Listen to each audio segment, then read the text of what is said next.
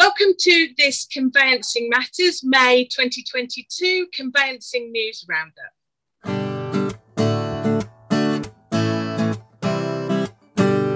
Welcome to Conveyancing Matters with Lorraine and Stu. Join us for a chat about all things property.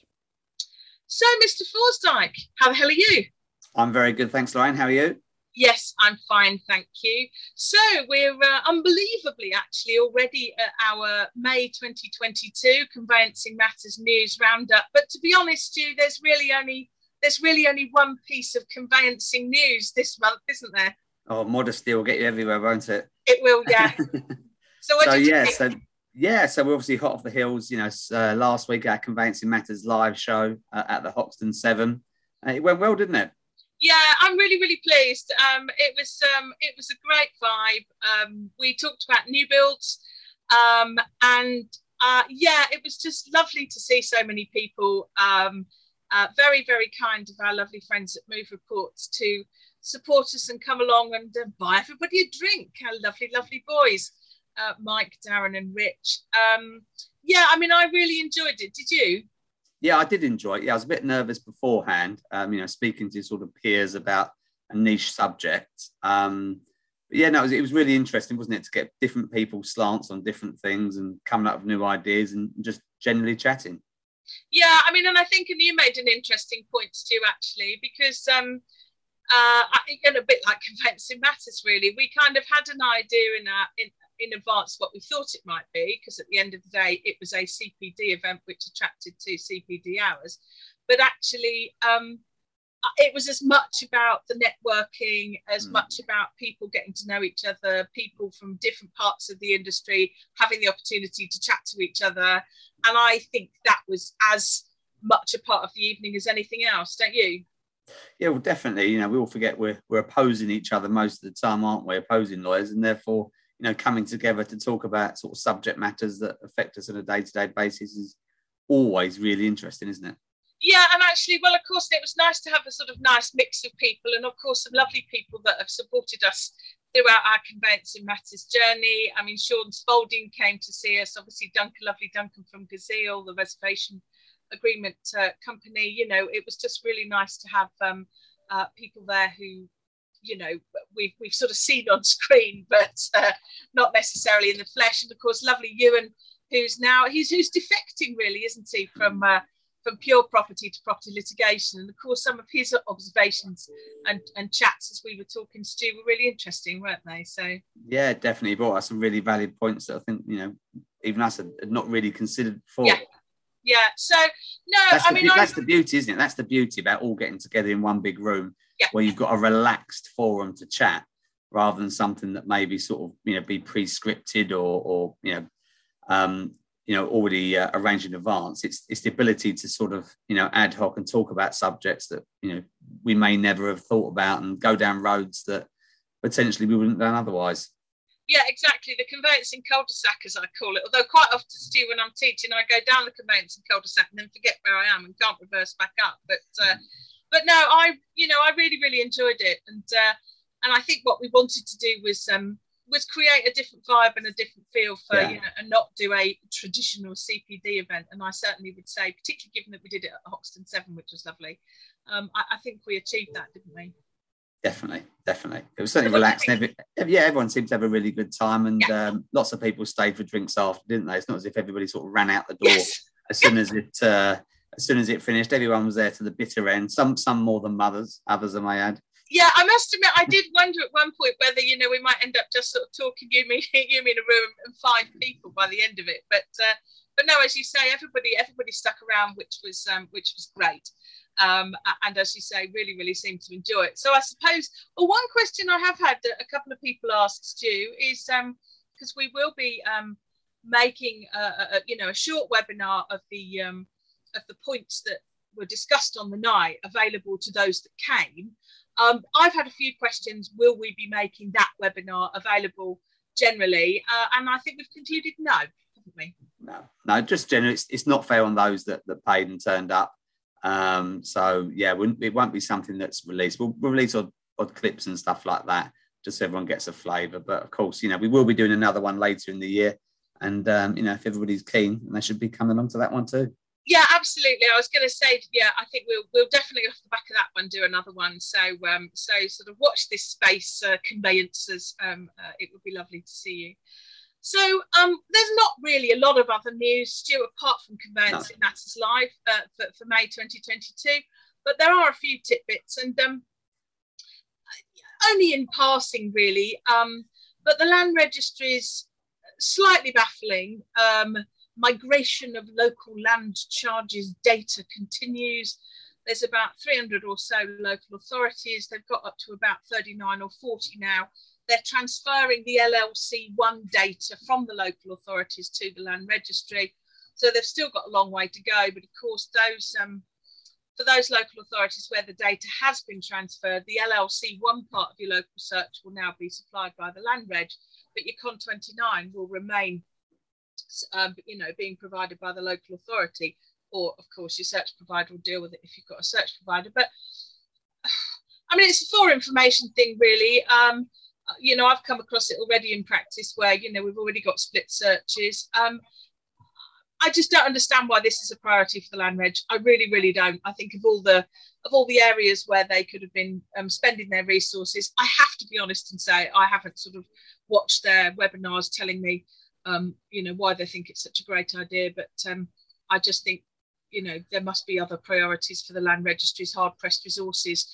They do put up in the same breath, uh, you know, data on how their applications are going, and complex applications can still be taking eight to 12 months. So why anybody thought millions of pounds worth of resources going into a migration of local land charges data, I simply don't know. But well, I think you're hitting the nail on the head there, aren't they? It's, it's what affects us, you know, on the front line at the moment. Certainly, um, you know, there's too many clients that maybe looking to flip properties and whatnot, and you know, having the sort of you know volume of registration still being outstanding uh, is not really helping the industry, is it?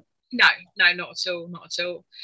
Um, so yeah, um, again, a sort of an in passing. I mean, I make a bit of a point um, when I put stuff in courses or in the practical lawyer, which I write most of every month. Um, things that are definitely in force rather than things that might happen. Because if we spent our time talking about the things that might happen, most of them never do. But I mean, Michael Gove, Department of Levelling Up, sort of mentioned a bit of a blast from the past that most of our viewers won't, you know, have any um, reference points for at all, Stu, but apparently very much an early stage project. But apparently there's been a suggestion that first time buyers, Stu, might be able to take out insurance against default so that they can get a mortgage. So first time buyers being able to take out an insurance product uh, against default to essentially protect the lender in the event of, uh, um, you know, default by the first time buyer. But Stu, sounds a little bit like the old mortgage guarantee indemnity policies to me. I mean, are you a bit too young to remember them or? Oh, miles too young. I can't remember anything like that. But Did your nan tell you about them?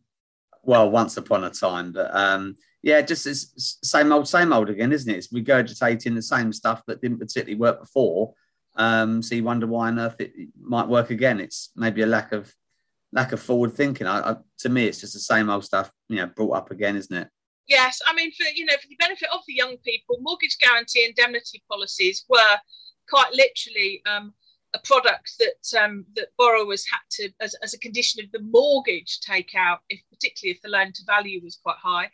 Um, and again, with exactly the same underlying premise as I understand it, the policy was, you know, an insurance against default. But you know, they became a fairly discredited product, as indeed did endowment um, uh, insurance policies back in the day and the lenders completely rode away from making any form of insurance a precondition of the mortgage because they didn't want to be tainted by you know having said to the lender the borrower you have to get this product as a condition of this mortgage so the lenders washed their hands of all that mm. um, and uh, and therefore you do wonder whether you know whether they're going to clamber on board with with potentially another idea whether you just would have i mean I, have no idea of the figures and i'm sure you know some of our viewers might uh, might make comment here but you know are you know people defaulting in terms of mortgages on on the up? Is that more than it was 20 years ago? Well um, I, coming, you know I where are we with that? the reality is, well, I think the current market is that you know first time buyers need such an enormous deposit that I suppose part of the argument is, um, given that you know property prices are I don't know what are they 55 grand higher than they were pre-pandemic. Um, so first time buyers are simply just finding it incredibly hard to get on the on the on the ladder in the first place. So I suppose this product, the idea behind it is um, it's to presumably persuade lenders to um, uh, you know maybe lend more. But I think, and I you know I know you think I'm a bit of an old doomsayer, but um, of course not. Yeah, but you know the market has got to drop at some point. I suspect you know um, mortgage defaults are going to be happening over the coming years if interest rates, inflation, cost of living, all the stuff, you know, that we've talked about a little bit before, if they all kick in and have an impact on the property market, I think default will increase. And of course, what's interesting and also grim is that, of course, loads and loads of people, still working in, a, in conveyancing at, at the, this present time haven't ever dealt with uh, default, negative equity, repossessions, all of that. No, um, no. the only, but the major diff, there is a big obvious, obvious difference though, and that is the amount of equity that people have in properties these days. It's you know far far greater yeah. than it ever was, you know, 20 years ago, and, and when the last recession came in. So you know, you have to go. There have to be quite some dip for that to be a big thing. I'd have thought yeah yeah maybe you're right. But anyway so the first time buyer insurance is a you know it's a watch this watch this space but sounds like sounds like a, a 20 year old product being repackaged to me stu. I just thought i'd mention um, again something that might have sort of passed um, conveyancing departments by particularly if you're a department that gets quite a lot of requisitions on your registrations. Um, just briefly, really, the on its business gateway, the Land Reg has put up this quite nice little sort of table of application types, which sets out all of the application types. And basically, the point of it is to help firms uh, select the correct type of registration for their application on the business gateway, so via the portal. So the idea, because obviously, what's happening with registration, Stu, is that uh, on more complex registrations, the people making the applications are not correctly identifying, you know, whether it's a dealing, whether a transfer of part has an effect on, you know, the nature of the application. So it's literally a, a, quite a comprehensive table, Stu, that I think, you know, conveyancing heads, team heads, or whatever heads of department should be having a look at and making sure that those in their post completion teams you know look at because hopefully that will sort of reduce some requisitions don't really want to say any more about it than that but i do think people at the top of the tree ought to be looking at this to make sure people in the post completion team know what it is and know that it's there. So, um, so what next, Stu? Well, I think one of the big things maybe um, to talk about is the help to buy um, mm. and the various deadlines um, that are going to be coming up towards the end of the year. And of course, you know, it's been such a big thing, hasn't it? Um, and we've obviously, you know, talk about sort of stamp duty holidays and all that kind of thing, which has stolen the limelight. But but over the last few years, one of the big significant sort of entities that has come into conveyancing is help to buy, isn't it? Mm. You know, um, anybody that um, you know is new to the industry, uh, it's a matter of course now, isn't it? But of course, you know, how long? When did help to buy come in? Can you remember? Uh, no, quite no, I can't either. But you know, well, it was first it, introduced by George Osborne, so that's a few years ago, isn't it? Yeah, but the significance of it, and actually, you know, it was one of the big stimulants of the market, wasn't it? You know, it's one of the yeah. things that, that that did make a big difference. But of course, we are coming to the end, aren't we? Um, so those dates, um, I think, were October um, 2022.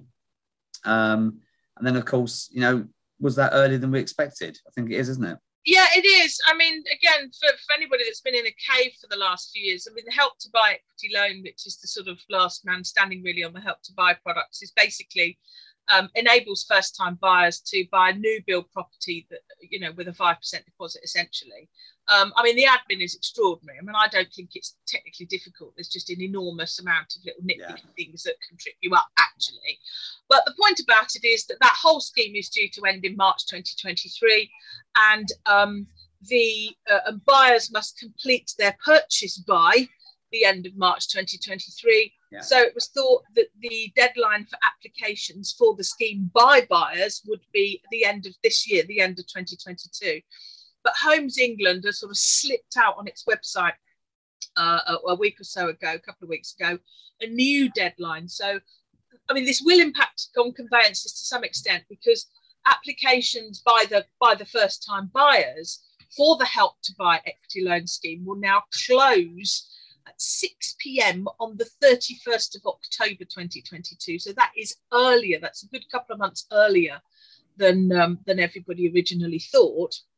I suspect because the reality is that what looking at the help to buy data is telling everybody is that the reality is it's taking more than three months to get a help to buy equity loan transaction through.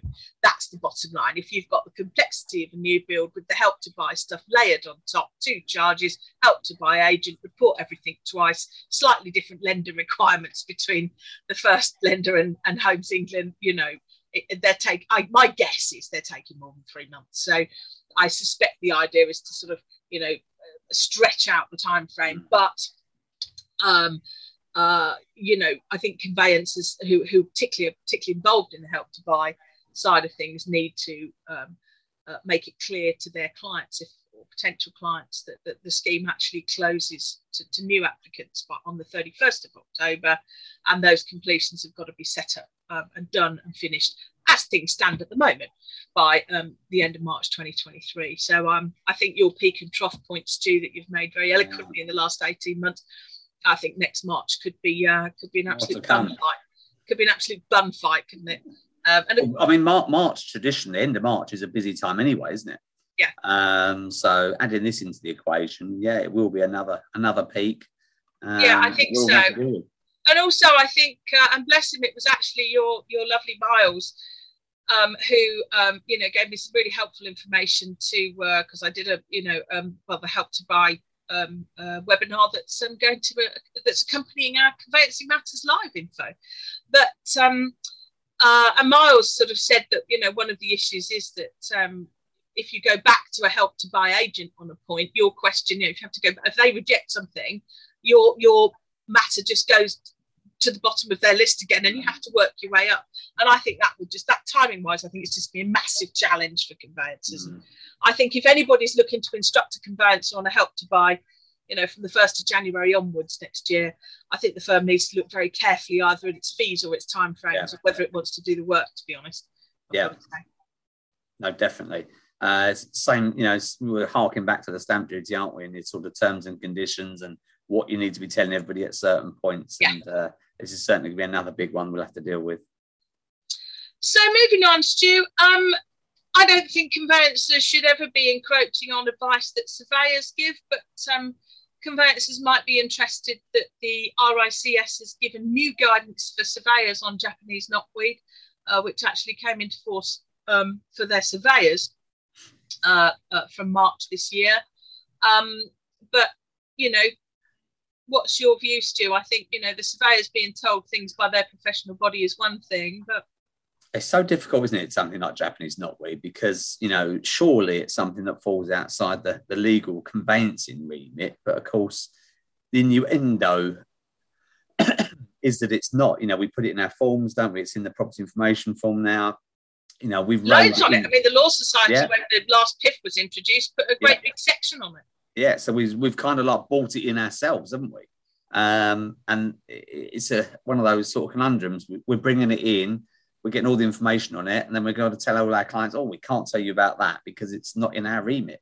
Um, you know, it's, it's got to be something that the surveyor deals with. You know, we've got absolutely no idea really uh, what we're talking about in terms of the severity of something that may be there that may not be there, and you know, we just have to sort of make sure we sign it off properly with our client and the advice we give that, you know, this is a problem. You need to seek, you know, proper advice from surveyors and experts in that field.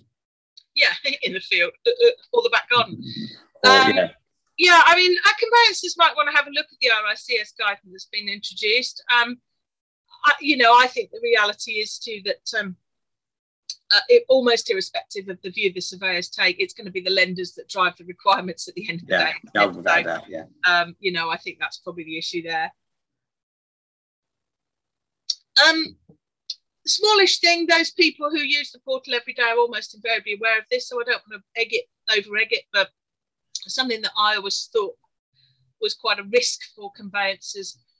Um, the uh, the um, the land registries view my applications uh, function on the portal which only you know only that particular user could to, could view their own applications which as i say i always thought was a bit of risk because if somebody you know left or was ill or on holiday then it would be harder for firms to track uh, what was happening on sort of you know other people's portals uh, and, and land applications. But the land to be fair have listened to that.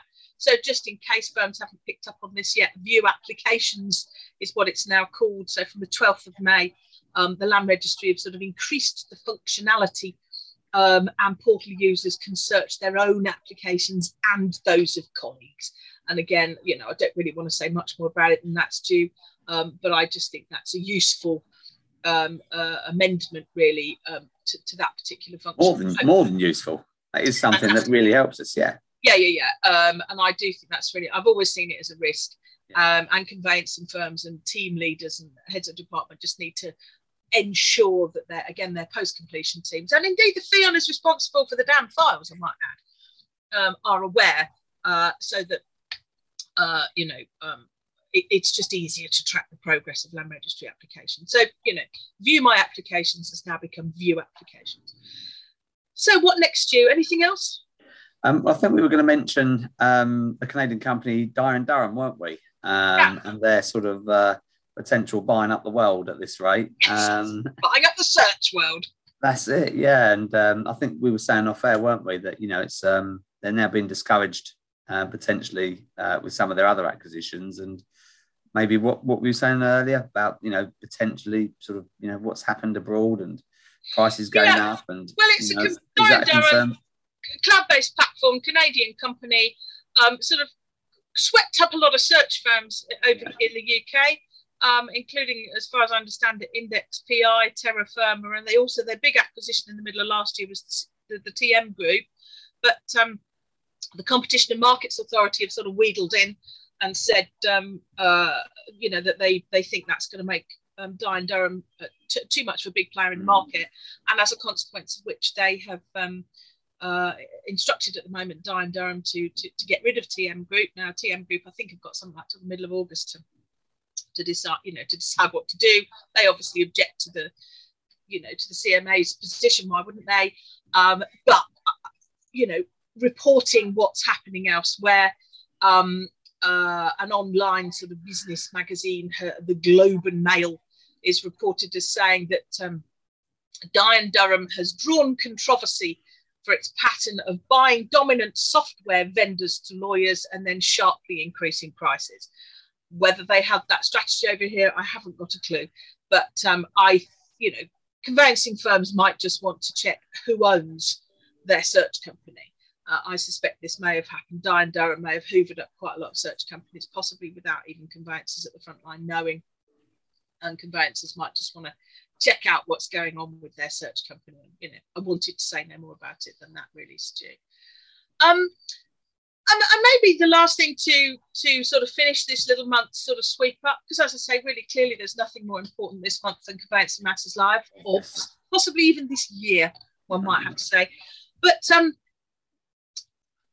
lots of firms use whatsapp now thinking that it's end-to-end encrypted and therefore terribly safe as a means of communicating with clients. Um, and there's been some research that you know suggests that um, certainly the whatsapp sort of consumer product and indeed business product might not be GDPR compliant. Um, I don't know, um, but that's what the research suggests. Lots of firms rely on WhatsApp as a communication tool with their clients and don't appear to know this. Becoming bigger and bigger, isn't it? Um, yeah. The call, the call for it is becoming greater and greater, and you know, setting up WhatsApp groups, um, you know, with agents, with brokers, with clients, becoming something that the demand for it is, is certainly there, isn't it? Um, but like we yeah. say, you know, must be really careful to be covering off this position in your T's and C's um, because it's it's a complicated one. Yeah, it is. And I just, you know, I'm certainly not going to make any sort of, you know, off the cuff comments on it. The only thing I would say to conveyancing firms, because uh, our constant refrain is if anything goes wrong, it'll be you on the front line because you're you're uh, insured. Um, and of course, if you set up the WhatsApp group, you know it's you that's going to get the GDPR fine if you're not if you're not complying. Is if you are not sure that your particular um, WhatsApp product and your terms and conditions, as Stu says, aren't GDPR compliant, then uh, you should, you frankly, you should be just getting specialist advice on it to make sure that they are. Um, I think this, this is the business um, as well as the personal one, isn't It it? Is. It's both, Yes. isn't it? Yeah. Yes, there are issues around both. According to, and if anybody wants to look it up, there's research that's reported by an organisation called Your Business Number.